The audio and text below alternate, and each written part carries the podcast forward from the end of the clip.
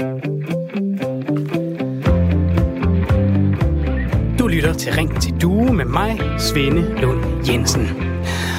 Dagens program handler om den kommunale udligningsreform. Det er et af de ord, vi har hørt rigtig meget i overskrifter, interviews og nyhedsudsendelser de sidste par måneder. Det minder mig om øh, dengang jeg var dreng, hvor jeg af og til sagde et ord rigtig mange gange, og så til sidst så mistede ordet sin betydning. Det var blevet til en lyd, nogle bogstaver, der var taget tilfældigt sammen. Sådan kan jeg godt lidt få det af og til med de der lidt tunge, men stadig vigtige historier i politik. Og lige præcis med udligningsreformen, så er det rigtig vigtigt at overvinde den impuls, fordi af alt, der sker politisk lige nu, så er det helt bestemt det værd at spidse ører, når det handler om lige præcis udligningsreformen.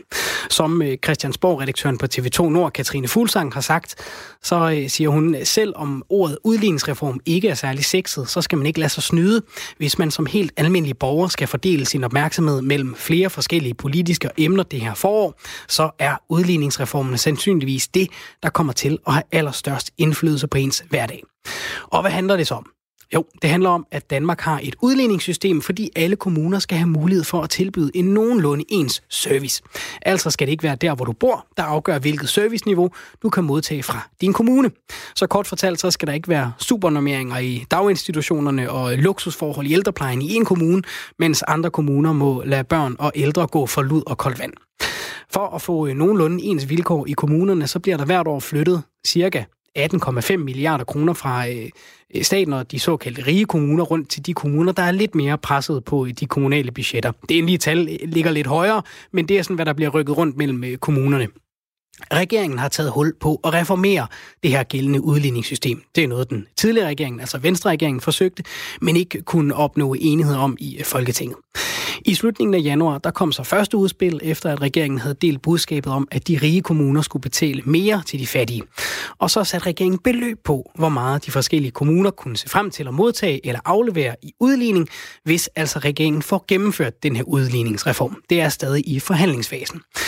Og nu talte jeg før om øh, de her overskrifter, der har fyldt meget. Og de har i hvert fald i de landsdækkende medier handlet meget om noget helt, helt andet.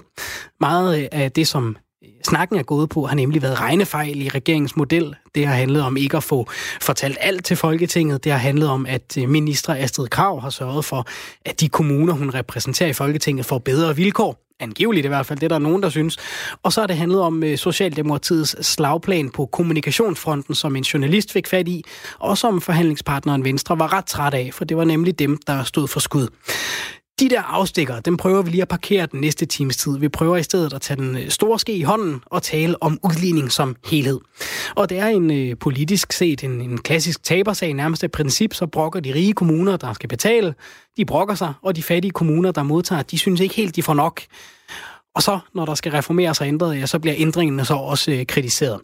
I sidste uge, der skrev 40 borgmestre under på et brev. De var utilfredse med, at de rige kommuner ikke betaler nok, selvom de kommuner, der har skrevet under, står til at vinde flere penge. Nu vil jeg gerne spørge dig, der lytter med, for at tage fat på stereotypen her. Er det helt fair, at øh, borgerne i Gentofte Kommune skal betale for pædagoger, ny asfalt på vejene og ældrepleje i Lolland Kommune? Og hvad så, når de kommuner, der allerede får penge systemet, brokker sig over ikke at få nok? Er det noget pjat, eller giver det meget god mening? Kort sagt, er udligningssystemet en god idé, eller må øh, de kommuner, der ikke har så meget, tage sig sammen og selv løse deres problemer. Du kan ringe til mig lige nu på 72 30 44 44, eller sende en sms til 1424, hvor du skriver R4, laver et mellemrum, og så skriver din besked. Du må meget gerne lige skrive dit navn også, og øh, hvor du skriver fra. For at tage fat på stereotypen, er det helt fair, at øh, borgerne i de rige kommuner, de skal betale for øh, pædagoger og øh, alt det andet, steder, hvor det ikke går så godt, eller hvor der ikke er så meget i kommunekassen i hvert fald, eller, øh, eller, er, det, øh, eller er det egentlig okay, at øh, vi har sådan en Robin Hood-model, som det kaldes, eller at de rige må øh, give til de fattige. Send en sms til 1424, skriv R4 et mellemrum, og så din besked. Hvad synes du om den kommunale udlignings øh, system, øh, det kommunale udligningssystem og, og den her reform, der står og venter, eller ring 72 30 44 44. Jeg har naturligvis også et øh, veloplagt lytterpanel i dag. Torben Adsersen, godmorgen og velkommen til dig. Godmorgen. Du er 50 år, du bor i Kjeldberg, syd for Skive, det er Viborg Kommune. Så er du selvstændig og arbejder med foto og film. Du er gift og har tre børn. Så har jeg også Almas Mengesha med. Du er 45 år, bor i Aarhus. Du er socialrådgiver og byrådsmedlem for Venstre i Aarhus, og du har tre voksne børn. Godmorgen og velkommen til dig. Mange tak. Det var nu 46 år nu. 46 år nu, men tillykke med det så. Tak. Almas, øh, nu er du ikke i studiet som byrådspolitiker, men som samfundsborgeren Almas. Kan man godt skille de to ting ad? Jeg vil i hvert fald gøre mig ihærdige bestræbelser på det. Hvad synes øh, Almas så om øh, det kommunale udligningssystem sådan helt grundlæggende? Jamen, den er jo kompleks. Altså, det er jo det er en svær størrelse at forstå. Og øh, jeg kan egentlig godt se logikken bag, at man ønsker, at øh, øh, de vilkår, vi har for at levere velfærd ude i kommunerne, de skal være nogenlunde ensartet. Så jeg forstår godt princippet i, at man ikke... Øh, at man tager fra nogle kommuner, øh, sådan så man kan øh, give bedre muligheder for velfærd til andre kommuner. Men jeg tror ikke, det er det rigtige øh, system, vi har oprettet. Okay, det kan være, at vi kommer til at høre mere om, hvad der så kunne være det rigtige bud i løbet af timen. Torben, er det en god idé, at vi udligner de kommunale budgetter? Jamen, selve grundideen er da meget god. Men når det så er sagt, så ja. tror jeg, at det hele det løber lidt ud i byråkrati, byråkrati og ja, øh, nye ansættelser af folk, der skal sidde og sørge for, at de rigtige penge, de går de rigtige steder hen, og så er der ikke flere penge tilbage lige pludselig. Det er som det plejer at være. Og du har faktisk, for at tale lidt ind i øh, byråkratiet, så har du taget øh, loven med. Du har simpelthen printet, printet det her forslag ud. Jamen, jeg synes jo ligesom, jeg var nødt til at sætte mig lidt ind i, hvad, hvad det her det drejer sig om. Ja. Øh, og så gik jeg ind og printede den ud i morges. Øh, jeg læste den i går aften, så printede jeg den ud for at lige tage den med og markere op, hvis der var nogle ting og nogle faktuelle ting. Øh, og øh, jamen, jeg er ikke blevet klogere, vil jeg sige, og jeg har heller ikke ændret øh, opfattelse af systemet. Øh, det er bare for byråkratisk. Mm. Mm-hmm. Vi har en øh, lytter med på øh, linjen Sti. Velkommen til dig. Nå, han røg af. Ikke, øh, han blev øh, udlignet. Vi ringer om op igen, så kan det være, at vi får med. Almas, så kan vi øh, lige tage fat på, øh, på øh, hvad, øh, hvad synes du? Nu sagde du før, at øh, det her, den her udligningsmåde, øh, vi har at gøre det på nu, det ikke er den rigtige måde. Hvad kunne være den rigtige måde, så i dine øjne? Nu skal jeg passe på med, at jeg ikke har det endelige svar, fordi det har jeg ikke. Nej.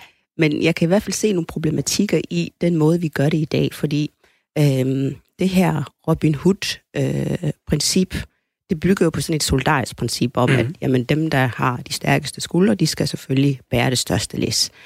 Øh, men det kan også have altså, en, en kedelig konklusion med, at man gør nogle kommuner dogne.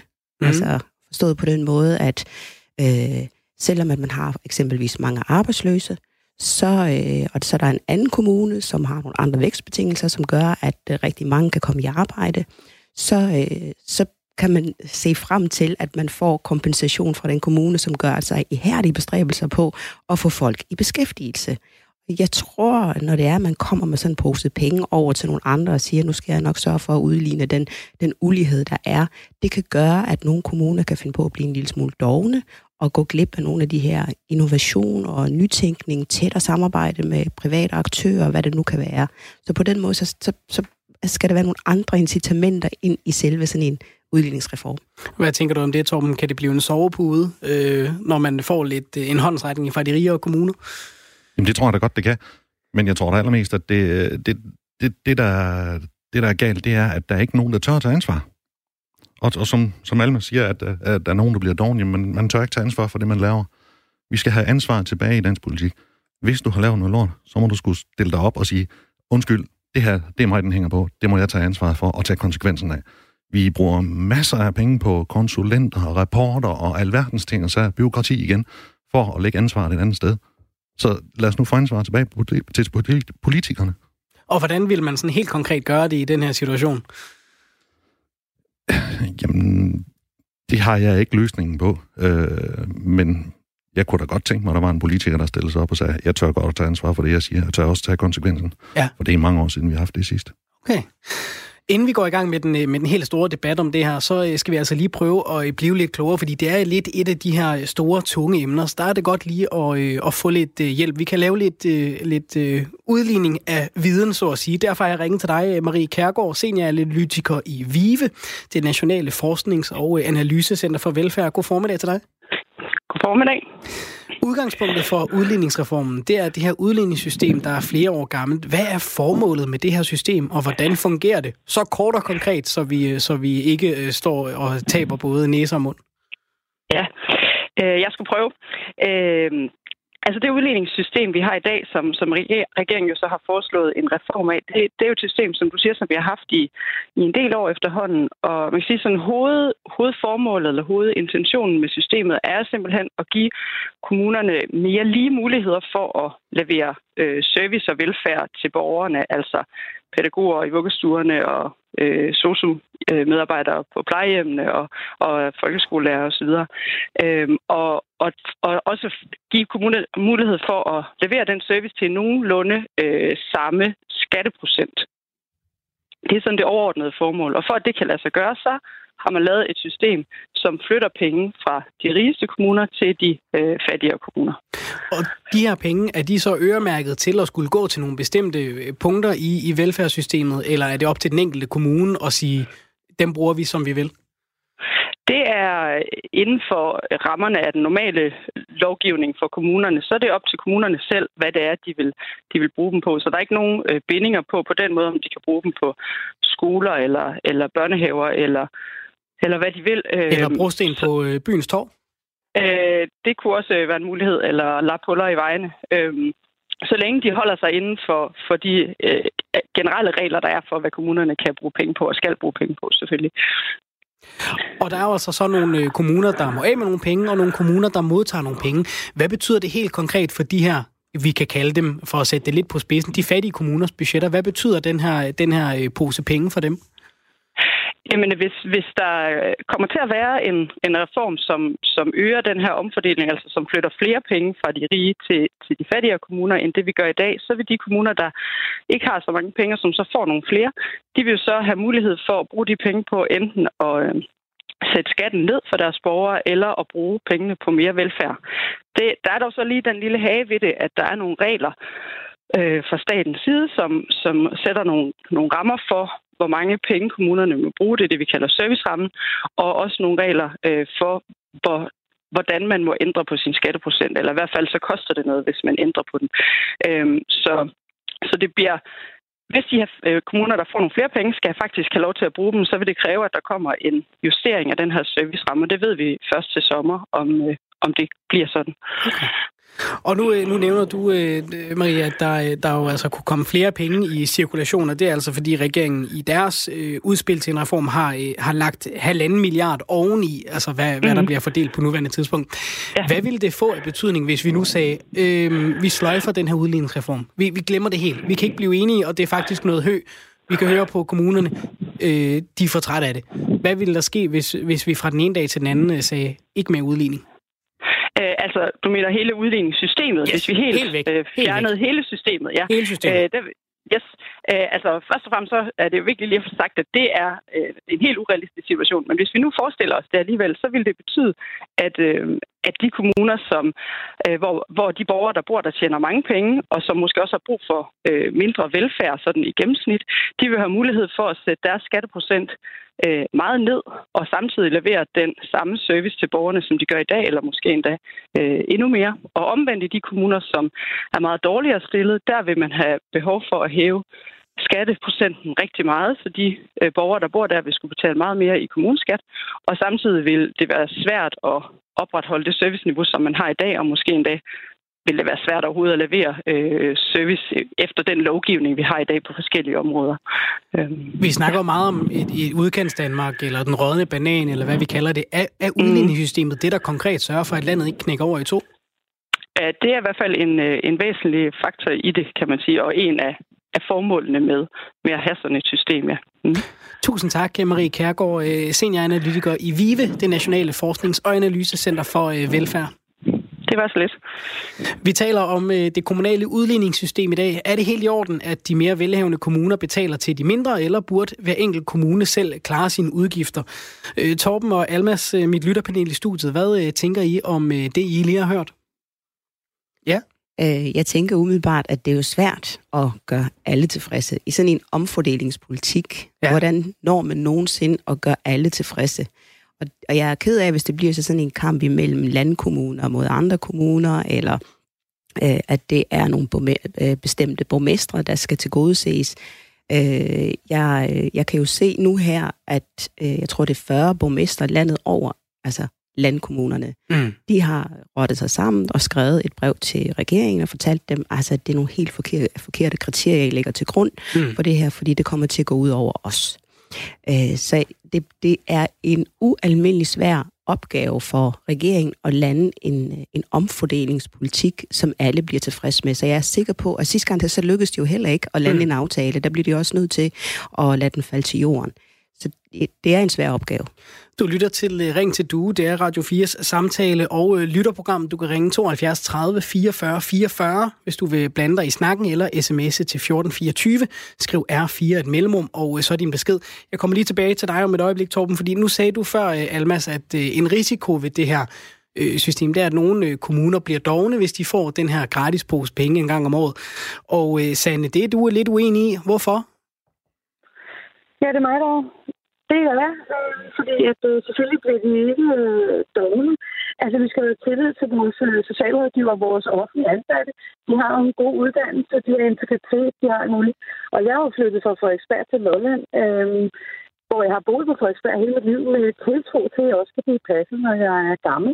Ja. Øh, også for at disse områder herude ikke er fuldkommen affolket. Det er et skønt, skønt område, øh, som er totalt undervurderet. Og jeg går lidt af griner og tænker, hvornår opdager folk det? Mm. Øhm, for der er rigtig mange søde mennesker hernede. Det er slet ikke, øh, som det øh, ser ud i medierne nogle gange. Sanne, øhm, du kan lige få lov at... Ja, ja, undskyld, fortsæt. Ja, jeg vil også bare sige, at det nytter jo heller ikke noget, hvis jeg ikke kan blive passende og blive gammel. Altså, jeg kan jo se komikket i, at vi alle sammen har så flyttet til Gentofte til kommunen og ligge i flygtningeteltet øh, uden for rådhuset. Øhm, fordi vi er jo nødt til at, ligesom, at sørge for, at for eksempel ældrepleje er ens i, i hele Danmark. Så, vi er nødt til at være solidariske. Så du, du føler også, at du har gjort dit for solidariteten ved netop at flytte til det de steder, hvor, hvor sådan den, den gængse opfattelse er, det er et sted, folk flytter fra? Ja, præcis. Der er mange gode arbejdsår i mig nu, ja. øh, som skolelærer hernede, og øh, jeg vil meget gerne bidrage til det. Og jeg, jeg synes da, at, øh, at vi skal stole på vores offentlige ansatte. De, de klokler, og de har integritet. Hvad siger du til det, øh, Torben? Jamen, jeg er fuldstændig enig i, at vi skal have befolket de her tynde områder, men den kan vi jo kaste lige tilbage i hovedet på den finansielle sektor. Hvis du som ung menneske i dag står og vil flytte til en af de her udkantsområder, så kan du ikke få lov til at låne penge til et hus. Mm. Eller, heller ikke, heller ikke om, selvom du står med en stor udbetaling. Jeg har eksempler på for, unge mennesker, som vil købe et hus til 800.000 i Nykøbing. Det kan de ikke få lov til, på trods af, at de har fast arbejde og færdiguddannet og det hele. Men de kan låne 2 millioner til en eller anden gammel rønne, der skal gennemrenoveres i Holstebro. Det giver jo ikke mening. Det er jo den finansielle sektor, der står for det. Så hjælper den her udligningsreform jo ikke på, at vi får befolket de områder. Hvad med dig, Sanne? Har du mødt øh, modstand i dit ryg fra øh, storbyen til øh, udkants Danmark? Øh, nej, men jeg vil give, øh, jeg vil give ret i det, fordi altså, det hus, jeg har købt på Lolland, det kommer jeg aldrig nogensinde til at sælge igen. Øh, det bliver aldrig solgt. Øh, fordi at, at de ikke rigtig noget værd hernede i husene. Så øh, det er selvfølgelig svært for at låne penge hernede til at købe et hus. Og det er, det er sådan, det er lige nu. Men jeg tænker, når broen kommer hernede, øh, den nye Tysklands forbindelse, tunnelen er det vist, øh, så tror jeg faktisk, øjnene for, øh, folk får øjnene op for det her område hernede. Hvad var og jeg det, der... tror, at, øh, at tingene bliver lavet om. Hvad var det, der fik dig til at, at, at lave rykket ud over den der solidaritet, Sanne? Jamen, øh, altså, jeg har jo jeg fik et hus med den til 100.000 kroner øh, i forholdsvis god stand. Øh, med, med havudsigt, øh, med marker omkring mig og flinke rare mennesker. Øh, og, og et godt job tæt på. Dejligt. Jamen, øh, tusind, ja. tusind tak for... Øh... have og hus og det hele. Ej, det lyder skønt. Og sådan det, når foråret og sommeren er på vej. Tusind tak, øh, Sanne. Ja. Tak, en dejlig dag. Ja, tak for godt kom. Tak. Alma, så Torben, hvad tænker I om det, Sanne gør her? Altså, hun, hun tager det store ryg fra byen til land. Jeg har hørt rigtig meget godt om Lolland, så jeg vil faktisk rigtig gerne komme på besøg der. Ja. Øhm, og jeg er helt enig i Sandes øh, pointer, at øh, det her med, at man skal have mere tillid til de offentlige ansatte, dem der, der, der leverer den her øh, famøse kernevelfærd. Og øh, det har ikke været min intention i hvert fald at angribe den, når jeg siger, at der kan være risiko for, at mm. man går glip af de her innovative løsninger, når det er, at man får en pose penge tilsendt, fordi man er et eller andet landkommune-distrikt. Det, det er min pointe, det er, at man kan have nogle, nogle vilkår, altså nogle demografiske vilkår for, øh, hvilke muligheder man har for at øh, producere overskud og levere den velfærd, man gerne vil. Øhm, og dem, dem, skal, dem skal vi selvfølgelig tage hånd om. Men samtidig så, så gør det ikke noget, at vi kigger til de kommuner, der rent faktisk er i stand til at levere et overskud? Hvad er det, de gør? Hvordan er det, de samarbejder med andre, øh, andre aktører ind i det her for at øh, netop at, at, at levere en meget, meget bedre øh, øh velfærd? Så det her med at blive inspireret af andre kommuner, hvorfor er det, hvis man sådan renser det for nogle demografiske vilkår, hvorfor er det så, at Frederiksberg er i stand til at skabe et overskud? Mm. Og hvorfor er det, de skal med så mange penge til Lolland eksempelvis? Den læring kunne jeg godt tænke mig, den inspiration kunne jeg godt tænke mig, at man sådan penslede ud over resten af kommunerne, så vil beløbene måske ikke være så store, dem vi skal sidde og sende rundt imellem hinanden, og utilfredsheden der vil være mindre. Torben, øh, jeg kan høre på dig, når vi, når vi snakker om det her, at, at tit så er, det, så er det den store pensel, du har fremme. Ikke? Altså, vi, vi, kan, vi kan fint øh, tale om, om, hvad vi gør i hver vores liv, men det er nogle store strukturer, der, der, der styrer, hvad vi kan. Altså, vi er bønder på skakspillet. Vi kan gå en lille smule til den ene side, en lille smule til den anden side, men så heller ikke mere. Lige præcis. Vi har jo bunden på arm og ben. Selvom vi har et demokratisk frit samfund, ikke? Øh, så har det økonomien, der bestemmer det hele. Øh, nu bor jeg uden for en stor by. Øh, hvis jeg skal i biograf, fredag for eksempel, så skal jeg køre hjem fra klokken den 20.04 med bus. Så kan jeg komme hjem igen mandag morgen klokken 7. Hold da op. Det skal være noget af en hel aftens forestilling, for ja. det kan lade sig gøre. Ikke? Øh, det er jo ikke kun på den sociale del, at vi har udfordringer. Vi har udfordringer hele vejen rundt. Så er der nogen, der har sat en bybil op ude ved os. Det gjorde kommunen, og sagde, så kan I da bare tage den. Jamen det er fint. Hvad så med min datter på 16? Hvad skal hun? Mm. Altså, det, det, man, man gør nogle ting, der ikke er tænkt færdig. Og så er det igen, jeg efterlyser den her ansvarshed over for, for de ting, man tager beslutninger om. Det er fint nok, man kommer med, med den her udligningsreform, men det hjælper ikke noget, hvis folk ikke kan flytte derud. Vi har øh, gang i en snak om øh, udligningssystemet. Du kan øh, være med i debatten ring 72 30 44 44 eller send en sms til 1424. Skriv øh, R4, så et mellemrum, og øh, så din øh, besked. Der er der nogle stykker, der har gjort. Selvfølgelig skal de betale, når vi har et skattevæsen, hvor de rige kan berige sig hele tiden i fred og ro, hvor de rige har fået for vane at gruppere sig i bestemte byer, som de fattige afskæres fra at bo i, må de rige betale. Ellers kan de jo bare flytte til Lolland med venlig hilsen borger på Nordfyn. Så er der en, der skriver her, det er Jens, der skriver, formålet med kommunal udligning må være at skabe mere lighed i den kommunale service fra kommune til kommune. I Danmark vokser uligheden generelt. Øhm, var der ingen udligning, så skulle borgere i udkantskommuner betale meget mere i skat end de rige kommuner. Det ville øge uligheden katastrofalt og resultere i affolkning af udkantsområderne og trængsel i de centrale kommuner. Derfor er udligningen helt bydende nødvendigt, med venlig hilsen Jens Blat. Hej, jeg er normalt konservativ, men tænker DF er kommet med det eneste fornuftige forslag i denne debat. Drop kommuneskat og udligning og indfør skat og øh, service i hele landet med venlig hilsen Thomas fra, øh, fra Vejle. Torben, du markeret? Jamen, den, øh, den sidste, du kom med der med DF, den er jeg også lidt tilhænger. Nu står jeg jo, som du sagde før, med den øh, udligningsreforms udspillet udprintet her. Mm. Der står for eksempel, at Gentofte Kommune gennemsnitligt har et skattegrundlag på 387.000 kroner per indbygger, og lav, Danmarks laveste kommuneskat på 22,8 procent.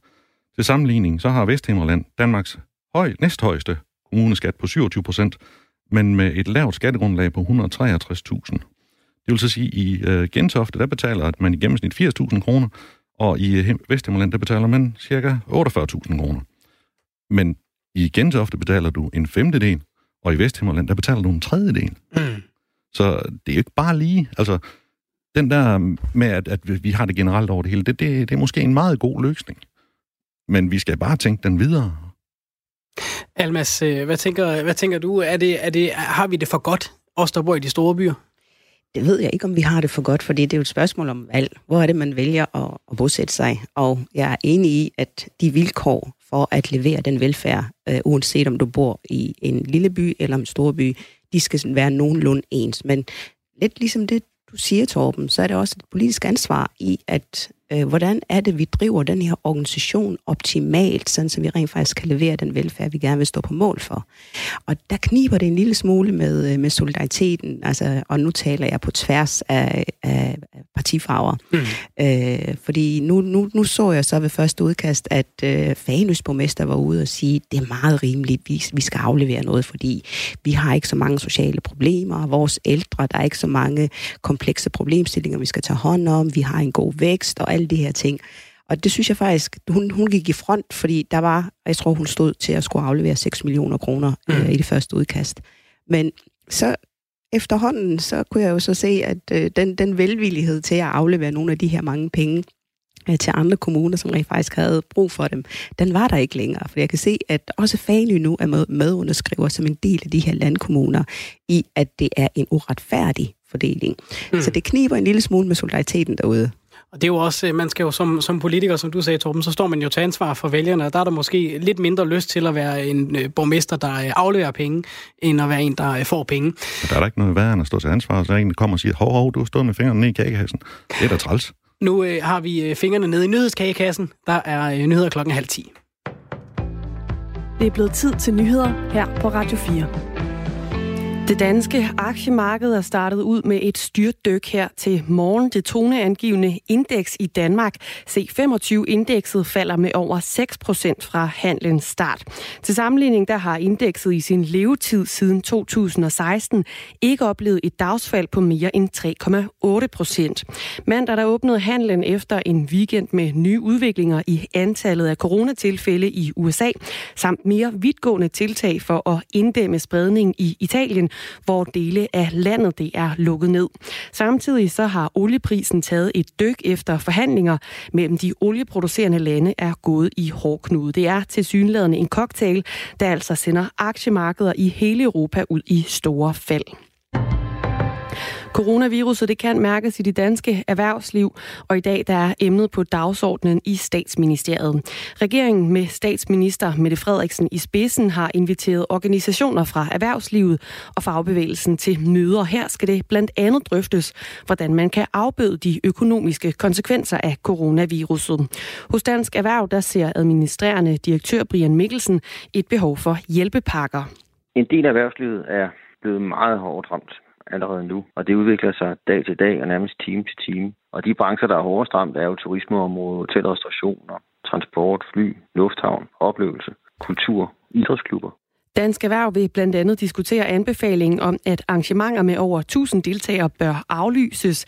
Brian Mikkelsen han bakker op om tiltaget, men siger samtidig, at det giver et stort problem for arrangører af koncerter, messer og sportsbegivenheder, at der altså ikke er tale om et påbud. Men det har bare den konsekvens øh, for virksomhederne og for klubberne, at når det er frivilligt, så kan man ikke gå bagefter til forsikringsselskabet og sige, at man ikke har et arrangement. Men det er klart, så godt som alle ansvarlige koncertarrangører, klubber, stævnearrangører, messer osv. vil jo følge en anbefaling fra en regering. Men så må det være et påbud. Erhvervsminister Simon Koldrup han sagde lørdag, at regeringen mandag, altså i dag, er klar til at diskutere kompensation for de arrangører, der er ramt af anbefalingen. Et andet forslag det er at sikre, at virksomheder i de udfordrede brancher får mere luft i økonomien. Og det er også et forslag, som Dansk Industri har med til bordet. En løsning kunne være, at virksomheder får skubbet fristen på deres betaling af moms og skat et par måneder frem i tiden, det siger direktør i Dansk Industri, Kent Damskov det er ikke noget på lange bane koster øh, noget for, for staten, men man skal lige vente en måned eller to med at få pengene. Og det vil så gøre underværker ud ved de virksomheder i øjeblikket, der er hårdt ramt på, på likviditeten. Københavns Lufthavn har den seneste uge oplevet, at omkring hver tredje passager er forsvundet, og et så stort fald er ifølge direktør Thomas Voldby ikke set siden 2. verdenskrig.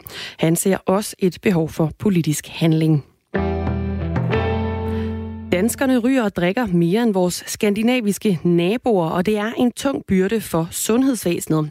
Sammenlignet med Norge, der lever vi dobbelt så mange år med skræntende helbred sidst i livet, skriver mandag morgen. Danskerne lever i snit 20 år med negative virkninger af sygdomme som kol og diabetes, og nordmændene de er kun plaget af sygdom i 10 år og lever også længere end danskerne. Det viser en opgørelse, som en af landets førende sundhedseksperter, professor Jes Søgaard har lavet. Årsagen den findes i høj grad i danskernes forbrug af tobak, som er højere end i de andre nordiske lande. Vi tager en vejrudsigt fra DMI til slut. Først mest skyde og perioder med regn eller byer. I eftermiddag kun spredte byer og efterhånden perioder med lidt eller nogen sol. Det er klar først op i den vestlige del af landet. Temperaturerne lander mellem 5 og 10 graders varme. Du lytter til Ring til Due med mig, Svende Lund Jensen. Det er øh, Radio 4 samtaler og lytterprogram. Vi sender hver mandag til fredag. Det gør vi fra øh, klokken 9 til 10. Har du lyst til at være med i snakken, så skriv til ring til due, radio4.dk. Så kan du altså også komme i studiet, som øh, Almas og Torben er i dag. Almas Mengesha, du er 45 år, du bor i Aarhus, du er socialrådgiver. 46 år, bor i Aarhus, er socialrådgiver. Jeg er ikke vant til at blive rettet den vej, så det plejer at være den anden vej, man gerne vil øh, være, ikke? Du er byrådsmedlem for Venstre i Aarhus. Du har tre voksne børn. Torben Adelsen, du er 50 år. Du bor i Kjeldberg syd for Skive. Det er Viborg Kommune. Og så er du selvstændig og arbejder med foto og film. Du er gift og har tre børn. I dag der taler vi om den kommunale udligningsreform, eller i hvert fald øh, det udligningssystem, vi har i Danmark. Det er måske ikke det mest sexede emne, men det har altså ret stor betydning for os alle sammen. Hvor mange pædagoger er der råd til i den børnehave, du sender dine unger i? Hvor mange minutter får din mor øh, besøg af en øh, socioassistent? Og hvordan er vejene, du kører eller cykler på. Nogle af de kommuner, som modtager flest penge i den øh, kommunale udligning, det er kommuner, der ligger i udkants Danmark, der er så smukt og politisk ukorrekt bliver kaldt den rødne banan. Kommunerne omkring Lolland, Falster, Vestjylland og Vestjylland. Modstanderne af det her kommunale udligningssystem, de vil måske kalde det kunstigt åndedræt. Er det med til at holde liv i tyndt befolkede områder? For når borgerne flytter til de store byer, så giver det jo mening, at øh, pengene bliver hjemstavnen. De bliver flyttet via udligningen. Er udligningssystemet et øh, kunstigt åndedræt til øh, kommunerne i udkants Danmark? Er det et, vi godt kan stoppe, eller er det godt, at fællesskabet sørger for at sende øh, penge fra by til land? Ring 72 30 44 44, eller send en sms til 1424. Skriv R4, et mellemrum, og så din besked. Du må meget gerne skrive dit navn, og så din besked. Torben, hvis jeg siger, lad falde væk kan stå, hvad tænker du så, når vi snakker udligning? Jamen, øh, den tænker der egentlig, at der er rimelig okay. Øh, hvis der er noget, der, der, der er fuldstændig øh, faldefærdigt, jamen, så kan det jo ikke betale sig at bruge penge på at renovere det. Så er det bedre at rive det ned og bygge noget nyt. Mm. Øh, men, men der, hvor du bor, det bliver ikke faldefærdigt, bare fordi de unge flytter væk? Øh, jo, hvis de bliver ved, så gør det jo. Mm. Og øh, jamen, vi har lige... Øh, for et par år siden, der har vi væltet vores købmand, fordi han var nødt til at lukke, og der har vi så lavet et fint bytog. Nu har vi så væltet øh, huset, hvor dyrlægen boede og, boede, og der er vi så i gang med at skal til at lave en bypark. Så jo, tingene de forsvinder der, fordi at, at folk flytter væk. Men jeg kan også se, at mit hus, det er raslet ned i pris. På trods af, at jeg har renoveret det. Og hvorfor gør den det? Altså, der var på et tidspunkt, jeg kan ikke huske, hvem det var, men det stod lige og faldt på mig her i pausen, at der var en, der havde sagt, at uh, lad pengene følge borgeren. Ja. Og uh, jamen, så må der være, være et vist beløb til hver borger, som der skal følge, og så er det jo sådan, det er. Mm. Og det tror jeg ikke, det er lige nu. Og det tror jeg heller ikke, det bliver med den her udlægningsreforms oplæg, som der er kommet. Jane fra Skive har skrevet, pinligt, at et så øh, lille land som Danmark ikke kan sørge for, at alle får samme service. Staten skal overtage ansvaret for skoler, børnehaver, sygehuse, plejehjem osv. Samme behandling til borgere i alle kommuner, rig som fattig. Med venlig hilsen Jane fra Skive. Goddag, jeg bor på Djursland. De større byer kan tjene penge, fordi, land, øh, fordi landområderne langsomt bliver tømt for unge og arbejdsduelige. Der var seks, der prøvede at købe min nabos hus. Alle blev afvist af deres kreditforening. Vi måtte også gå alternative veje for at få lov til at købe hus. Selvom vi måtte låne næsten 1 million mere, hvis vi købte hus 20 km tættere på Aarhus med venlig hilsen Daniel. Udkants Marius har også skrevet ind, en af de ting, der skal ske med udligningen, er, at regnemodellerne skal offentliggøres, så det politiske spillerum minimeres. Flere fakta, mindre spin. Øh, Almas, øh, nu er du her som, som øh, privat Almas, og ikke politiker Almas. Rykker det noget i dig, når, når vi kan høre, vi kan høre det fra Torben, vi kan høre det fra nogle af dem, der skriver ind, altså den her følelse af, I, I lader os stå med, med regningen herude i, i, i, i landområderne? Altså, nu spørger du mig som politiker, kan jeg forstå. Ja, så skal jeg nok svare som politiker. Øhm, selvfølgelig gør det det. Altså, øh, vi, vi ser jo en øh, ikke blot lokalt, men hele øh, national tendens til en større urbanisering, hvor det er, at vi søger ind imod de større byer. Det gør noget pres. Det lægger et pres på øh, de, øh, de store byer i forhold til øh, boligpriser og i det hele taget bare det at skaffe boliger nok. Men samtidig så gør det også noget ved landkommunerne, øh, ved landdistrikterne, fordi, som, som Torben siger, jamen de bliver jo affolket. Hvem er det så, der skal være tilbage og rent faktisk øh, være med til at løfte de opgaver, der ligger derude? Og der kan man sige, vi bliver nødt til at finde nogle fleksible metoder. Nu snakker du om kollektiv transport eksempelvis. Jamen, hvis ikke man kan fylde en hel bus op derude, hvor du kommer fra i de sene nattetimer eller i de sene aftentimer, så du kan komme til at gå i biografen, så må man, så må man gribe til nogle fleksible modeller, hvor man måske indsætter nogle andre type øh, mindre busser, som så kan betjene de mennesker, der har behov for øh, kollektiv transport derude. Så jeg tror i virkeligheden, man skal prøve at kigge på de muligheder, der ligger i den urbanisering, fordi vi, vi er jo, vi, vi som mennesker, vi er invasive. Vi flytter os fra et sted til, det, til et andet, og den, den udvikling, den skal vi selvfølgelig ikke bremse, men man skal sørge for at, at finde nogle løsninger, der gør, at alle, øh, alle kommuner har de, øh, de muligheder, som, som, som vi har behov for. Hvad siger du, Tom? Jamen altså, nu, nu du siger du det der med, at, at vi flytter os. Nu, nu Skive Kommune, som er nabokommunen til, hvor jeg bor, de er jo enormt proaktive på alle områder. Øh, de har oprettet noget, der hedder Green Lab og High Voltage, som har noget med at gøre med grøn omstilling. Øh, genbrug af plastmaterialer og alverdens ting og sager. Ikke? Jeg kunne da sagtens forestille mig, at de går hen og får problemer med at finde øh, kvalificeret arbejdskraft, netop fordi man fravælger området på grund af de services, som det offentlige tilbyder, ikke er gode nok. Mm. Vi har altså gang i en snak om udligningssystemet, og den kører lige nu på øh, sådan en stille blus. Nu tager vi tændvæsken, fordi i et essay bragt i øh, politikken, der har for, øh, forfatteren Jakob Skyggebjerg skrevet, den rådne banan må stoppe med at klynke og finde ud af, hvad den kan tilbyde. Han skriver, med udligningsreformen sætter regeringen ind med vanlig statistikborn brutalitet og prøver at tvangsjævne Danmark økonomisk. Målet er at redde den armodige udkant, men det er jo bare kun sit åndedræt til det, som samfundsudviklingen har dømt til at dø. Jakob Skyggebjerg, romanforfatter og politisk debattør, velkommen til programmet. Tak. Hvad mener du med kunstigt åndedræt? Jamen altså, det er jo sådan set bare stated the obvious. Altså, der er en samfundsudvikling, som pågår hele tiden, ligesom som der er en udvikling i mennesken, som gør, at samfundet, øh, altså menneskene har nogle andre behov i dag, end de havde for 100 år siden. Øh, da Danmark var et bundesamfund, der var der nogle, sam- nogle behov, som skulle tilfredsstilles, som kunne tilfredsstilles ude nogle øh, af de her landområder, og de behov har ændret sig, så folk søger mod byen. Og der er det så, jeg siger, at man, man i stedet for at prøve på at, altså som man ser det, synes jeg, man, man ser, at man, man, man prøver på at, netop nu var der en, der nævnte, at man skulle have en bus, så man kunne komme i biografen, og man prøver på at, at, at lave en imitation eller en lille udgave af storbyen, så ville det give mere mening at se på, hvad man rent faktisk havde, som var unikt, som man kunne tilbyde, øh, som man ikke kan få i, i byen. Nu bor jeg jo selv i København, og jeg kan sige, at det er jo ikke andet, der er jo ikke andet at komme efter her end caféer og værtshuse. Og hvis det ikke er caféer og værtshus, ens liv handler om at sidde og hygge sig og fise af på en café, så er der langt mere øh, mening i at, at komme, komme ud i, på, på landet og være, hvor du faktisk kan, kan lave det arbejde, som, som man som kunstner for eksempel har, har brug for.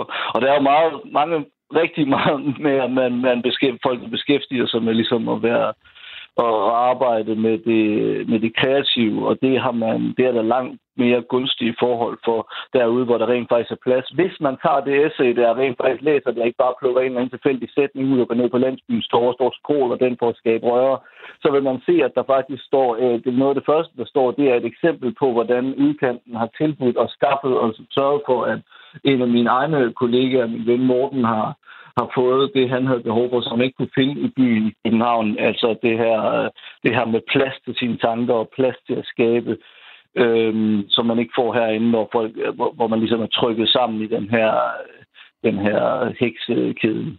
Hvorfor er du selv stadig i heksekæden, så Jacob? Det er fordi, at jeg, jeg, jeg, jeg, jeg, jeg, har, jeg, har, jeg har travlt. Jeg har travlt. Men du er selv fra landet, ikke? Jeg er sindssygt travlt.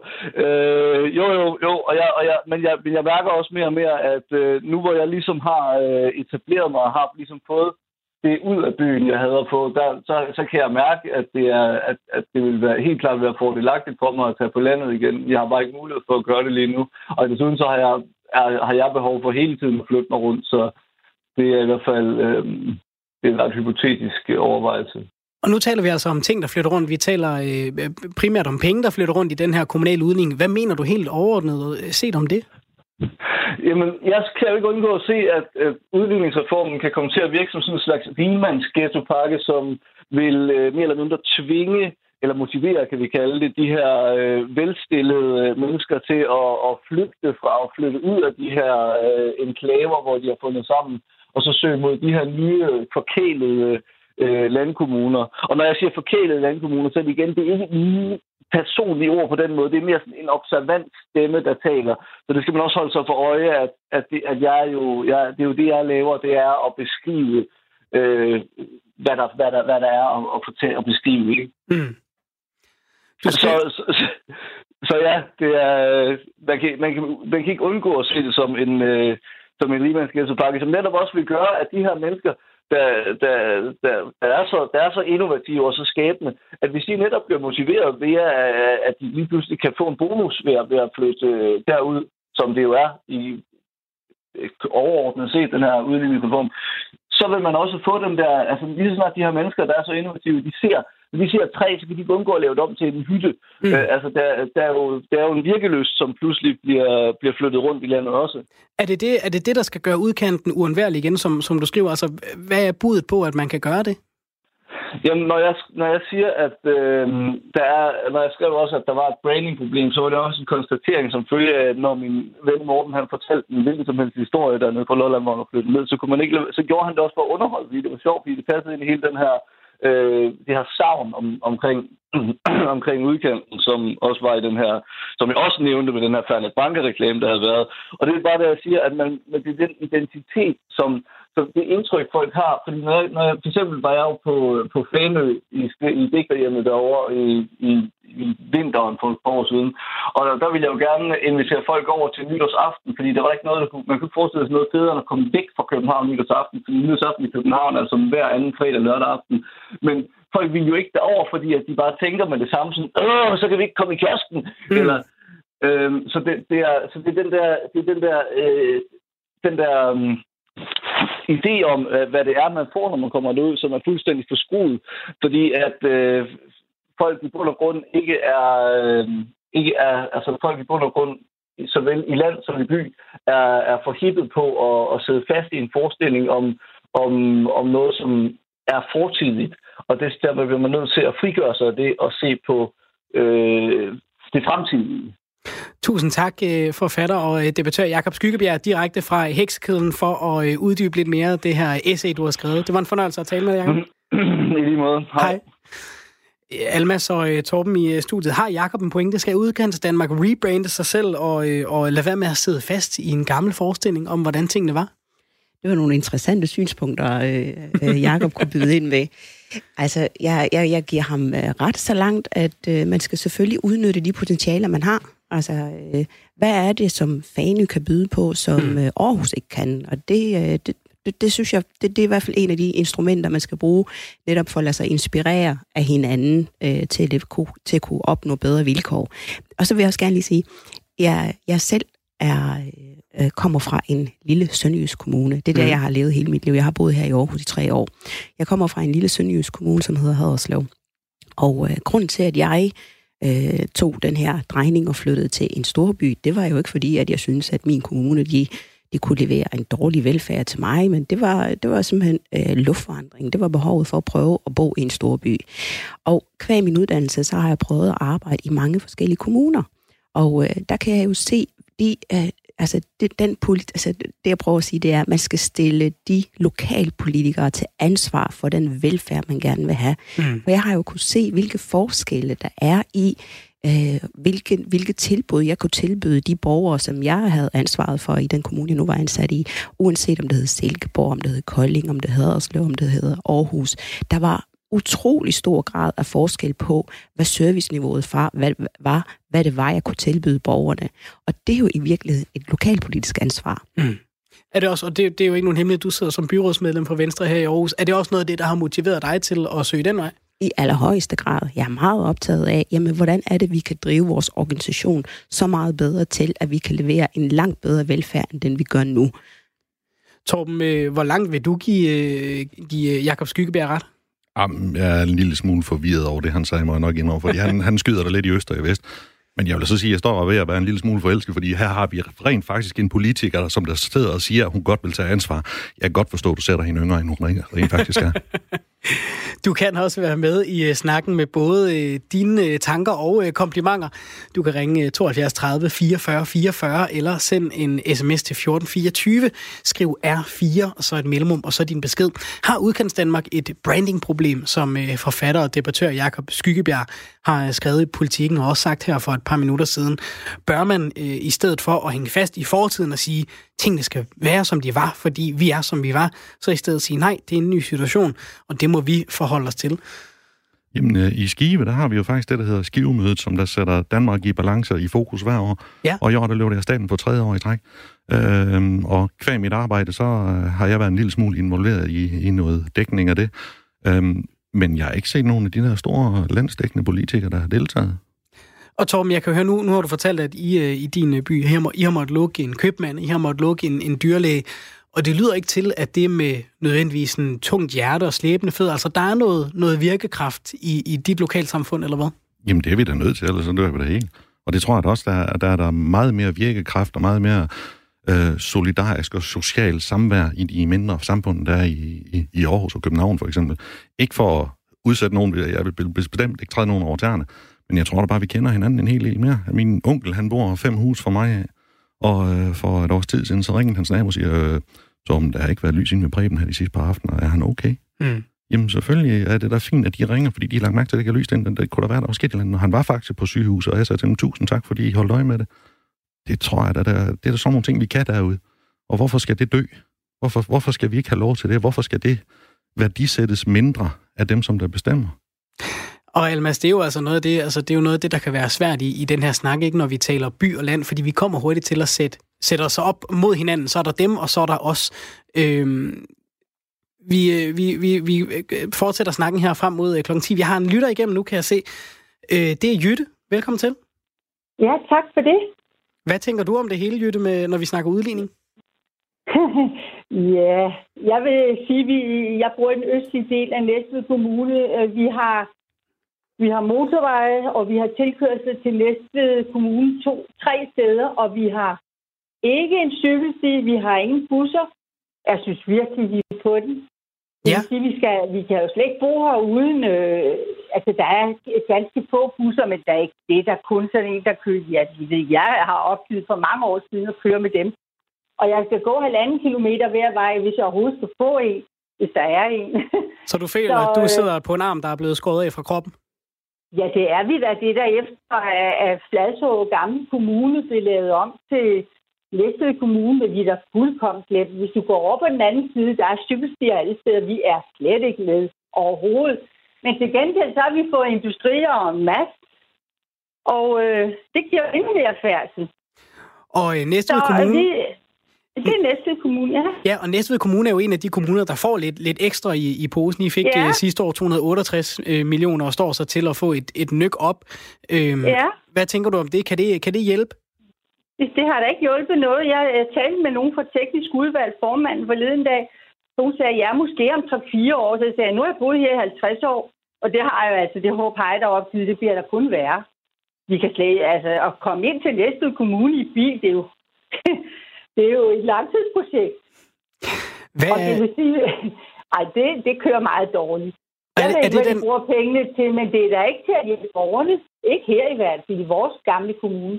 Tusind tak, Jytte. Det var en øh, fornøjelse at tale med dig. Tak for at fortælle, Ja, hvordan du tak. synes, det står til i din kommune. det er godt. Tak, tak, tak for det program. Hej. Torben, hvad siger du?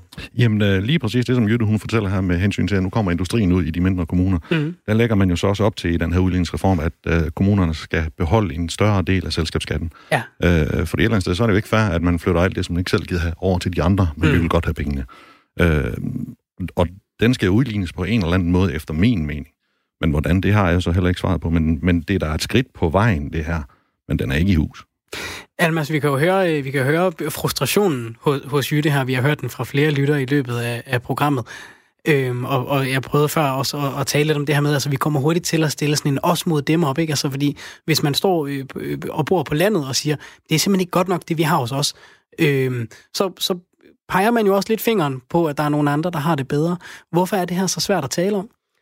Jamen, jeg er rigtig ked af, at det bliver til sådan en snak, eller til sådan en kamp imellem dem og os. Øh, fordi øh, landkommunerne, de kan noget. Der ligger noget øh, i den måde at være nabo på. Altså meget af det der, du fortalte, øh, Torben. Jeg husker, dengang jeg boede i Haderslev, så om morgenen, jeg var en travl øh, kvinde om morgenen, jeg, jeg skulle stå tidligt op og køre til Vejle på arbejde. Så når jeg vågnede om morgenen, og det havde sneet, så havde min nabo, han havde været forbi mit fortov og ryddet mit, øh, mit fortov for sne. Ja. Det er sådan noget, man gør, fordi at øh, det er den vej, man bor på. Man kender hinanden, og man fejrer hinanden store dage og den slags. Det er der mindre af her i Aarhus. Men, men det er noget andet, jeg kan få her. Så det er ikke sådan en, et, et fravalg af det ene og et tilvalg af det andet. Så det, det, jeg er ked af den snak. Det, jeg mangler i den her udligningssnak, det mm. er rigtig meget klimadagsordenen. Ja. Fordi øh, de, de problematikker, også som vi hørte øh, lytteren før fortælle, det er, jamen der er ikke et kollektiv transport til mig, og så jeg kan ikke komme til Næstved i en bil.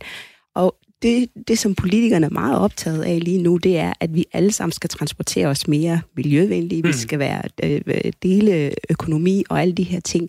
Men, men samtidig med det, så har man ikke givet øh, os alle sammen lige vilkår for at øh, kunne tage den øh, grønne omstilling til os. Mm. Fordi man reducerer på busserne, man reducerer på den kollektive transport ude i yderkommunerne. Og det er ikke kun noget, der foregår i Næstved, det er også noget, der foregår her i Aarhus, hvor man har centraliseret øh, eller hvor man har sådan øh, puttet al øh, kollektiv trafik ind i centrum i form af en letbane, og på den måde reduceret dem, der bor ude i vores oplandskommuner, oplandsbyer, mm. for netop at kunne øh, være med på den grønne omstilling. Det er også, altså, jeg, jeg mener rent faktisk, at det er sådan en, en, en vigtig ting, der skal være med i sådan en udligningsreform. Niels, du har ringet ind. Ja, det har jeg, fordi at uh, husholdning, det er jo, det er en svær uh, størrelse jo. Især når og, det er den helt store uh, husholdning, vi har fat i. Hvorfor? Ja, især når det er den helt store husholdning, vi har fat i. Ja, det, det, det er der et eller andet, der tyder på. Men jeg mener, man har jo uh, trods alt mulighed for at smide håndklædet i ringen, fordi altså, hvis det er så svært at finde ud af, så kan man jo lige så godt flytte de der skide 5 millioner mennesker, vi har i Danmark op til København, og så lave, øh, hvad hedder det, grønne områder og, og, og, og grisebesætninger i Jylland og øh, plante nogle skov og noget, så ulvene kan få plads til at rende rundt, så har vi ikke problemer med det mere. Øhm, og så har man ligesom samlet problemerne et sted, og så kan man jo sætte luksusfælden til at gå ind og, og, og prøve at finde ud af, hvordan de her mennesker skal få enderne til at nå sammen på deres økonomi.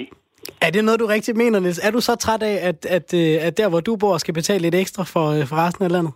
Nej, det er jeg sådan set ikke, men jeg er lidt træt af, at øh, jeg lever i sådan et øh, luksusvelfærdssamfund, som vi har her med 5 millioner indbyggere, som ikke kan finde ud af hverken at hive penge ind fra skat, som vi har nogen at bruge af, og vi ikke kan få vores hospitaler til at fungere, og der er problemer med politiet og med skolerne og med, med, med plejehjem, og jeg ved ikke hvad. Man hører jo ikke om andet elendighed, og vi har den største uddannelse og de, og de øh, bedste, hvad hedder de, øh, øh folk på, på, på, på, på opgaverne, kan man sige, med de højeste uddannelser og de største største lønninger, så man kan jo slet ikke forstå, at øh, det her lille land, det slet ikke kører smør og olie. Altså, jeg ved ikke, hvad det er, der er galt, men, men om det er de rigtige mennesker, der sidder på de rigtige poster, eller om de bare skovler ind og, og er faktisk er ligeglade med den opgave, de har fået, det ved jeg ikke, men et eller andet er der jo galt. Er der andre løsningsmuligheder end bare at rykke øh, alle til, øh, til København og så lave Jylland til en stor brakmark? Ja, altså jeg går ud fra, øh, der stadigvæk er nogle voksne mennesker, øh, øh, kan man sige, levende i vores land, som kan tænke, øh, kan man sige, øh, på nogle ordentlige, øh, på nogle ordentlige måder, sådan så vi måske kunne øh, få ryddet lidt op øh, og få øh, noget takt og toner og noget, noget, noget, noget ordentligt, kan man sige, indhold i vores, øh, vores samvær med hinanden, så vi kan få øh, værdighed og, og, og vores, vores ting tilbage, hvor de skal være, sådan så at øh, ting kan komme til at fungere øh, igen øh, i vores lille land her, fordi det er jo det eneste, alle mennesker går og ønsker, ikke? Tusind tak, øh, Niels, for at øh, give lidt øh, ord til øh, debatten. Det var en fornøjelse, som altid. Og have en god dag. Hej. Carsten, velkommen til øh, programmet. Jo, tak.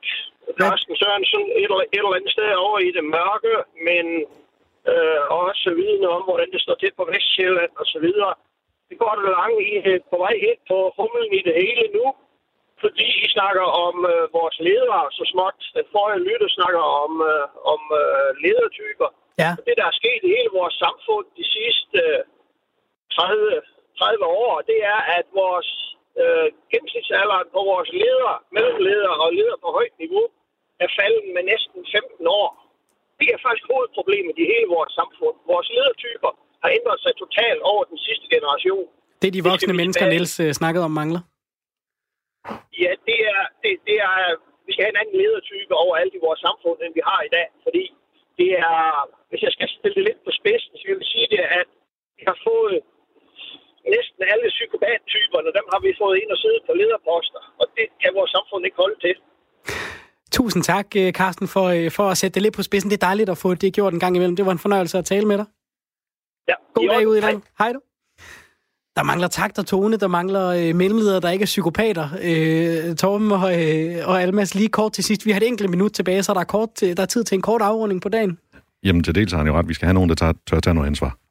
Almas, øh, kort afrunding for dig? Jeg tør ikke at kaste mig ud i det der med alderen, men jeg kan forstå, at han har været ude for nogle, øh, nogle, nogle dårlige ledere. Jeg mener ikke, at det står så galt til. Jeg mener rent faktisk, at hvis vi får mere gennemsigtighed i processen, så kan vi være det her bekendt. Jeg tror, en, en konklusion på meget af det, der, der er blevet sagt, er, at, at vi har nogle ressourcer, både i hvad der ligger i udkants Danmark, men også de mennesker, der er der, og de værdier, der, der kommer med. Øh, Niels talte om, øh, om lidt mere værdighed, lidt mere takt og tone. Vi har snakket om det her med, at øh, vi har hils på naboen, og, og som øh, din nabo gjorde i Haderslev, Almas, lige tage, lige tage øh, fortoget med, når man er ude at skåle sne, eller som Torben med din onkel, at naboen lige ringer og hører, er han okay derinde? øh, lige lidt mere, lidt mere næstekærlighed øh, rækker måske også langt, og det er jo så svært at fordele i en, øh, i en reform. Vi ser, hvor den lander rent politisk. Vi har i hvert fald taget hul på snakken her. Det var en fornøjelse at høre fra jer alle sammen. Vi er tilbage igen i morgen. Du kan øh, komme i lytterpanelet og skrive til ring til due, radio4.dk. Mit navn er Svende Lund Jensen.